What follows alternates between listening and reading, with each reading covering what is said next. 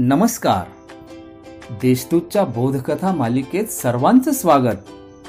कथा गोष्ट म्हणजे सगळ्यांचा आवडीचा विषय. पण ती गोष्ट ऐकताना ती कथा ऐकताना त्यातून चांगलं स्वीकारलं गेलं तरच खरी गंमत आहे. हो की नाही? आज मी तुम्हाला जी कथा ऐकवणार आहे ना त्या कथेचे लेखक आहेत स्वर्गीय प्राचार्य डॉक्टर प्रभाकर श्रावण चौधरी. आणि कथेचं शीर्षक आहे संस्कार. महाराष्ट्रात अत्यंत सेवाभावाने व तळमळीने तसं जीव ओतून कळकळीने शिक्षण कार्य करणाऱ्या स्त्रियात ताराबाई मोडक यांचा समावेश होतो. त्या जशा बाल शिक्षिका होत्या तशा समाज शिक्षिकाही होत्या. एकोणावीस एप्रिल अठराशे ब्याण्णव साली तारांचा जन्म झाला. त्यांच्यात वडिलांचा ध्येयवाद आणि आईची सहनशीलता होती. त्यांचे वडील सदाशिव हे कामगारांचे पुढारी. एकोणावीसाव्या शतकात विणकरांचा व्यवसाय कष्टाचा होता. त्यासाठी यंत्र हवे म्हणून ते पॅरिस मँचेस्टरला जाऊन आले होते. त्यांनी यंत्र बनवण्यासाठी अनेक प्रयत्न केले अनेक प्रयोग केले. वडिलांसारखा ताराबाईंचा स्वभाव सुद्धा जिद्दी होता. हे कुटुंब म्हणजे विसाव्या शतकाच्या प्रारंभी मुंबईत आले. तेव्हा ताराबाई पंधरा वर्षांच्या होत्या.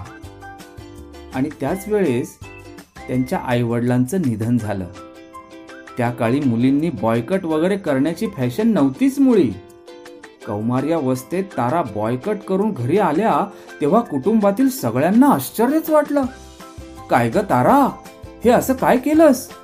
असं त्यांना विचारलं गेलं.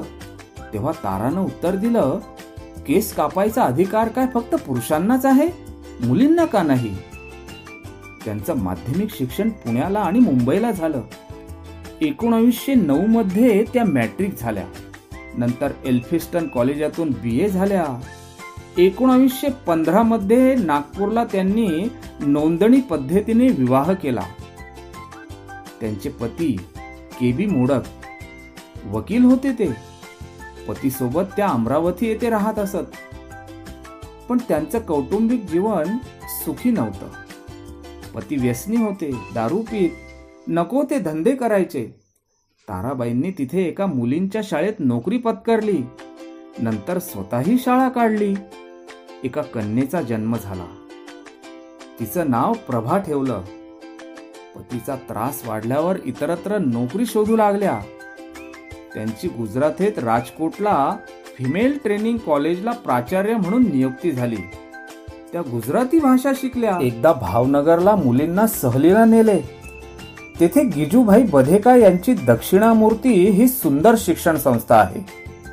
तिथे मॉन्टेसरी पद्धतीने शिक्षण दिले जाते.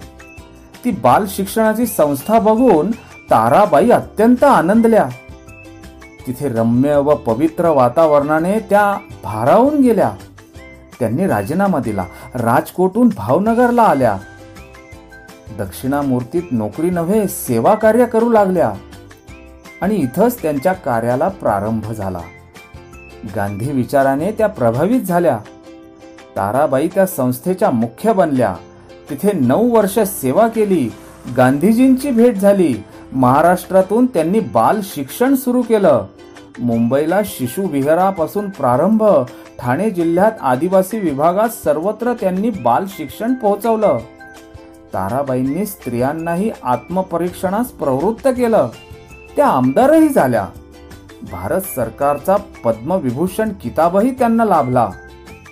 एकोणावीसशे त्रेपन्नमध्ये कन्येच्या आत्महत्येचं दुःख पोचवून त्यानंतर वयाच्या चौऱ्याऐंशी वर्षांपर्यंत बालक बालिका त्या रम्माण होत संस्कार करत करत जगल्या. किती छान आहे की नाही? काय असतं ना मच्छी कंपनी?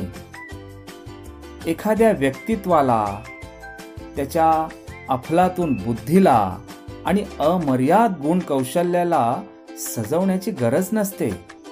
ते साधेच दिसते. पण जगाला अलौकिक रूप बहाल करण्याचं सामर्थ्य त्यात असतं. किती सुंदर गोष्ट आहे की नाही ही? आता ह्या कथेतून आपण काय शिकलो?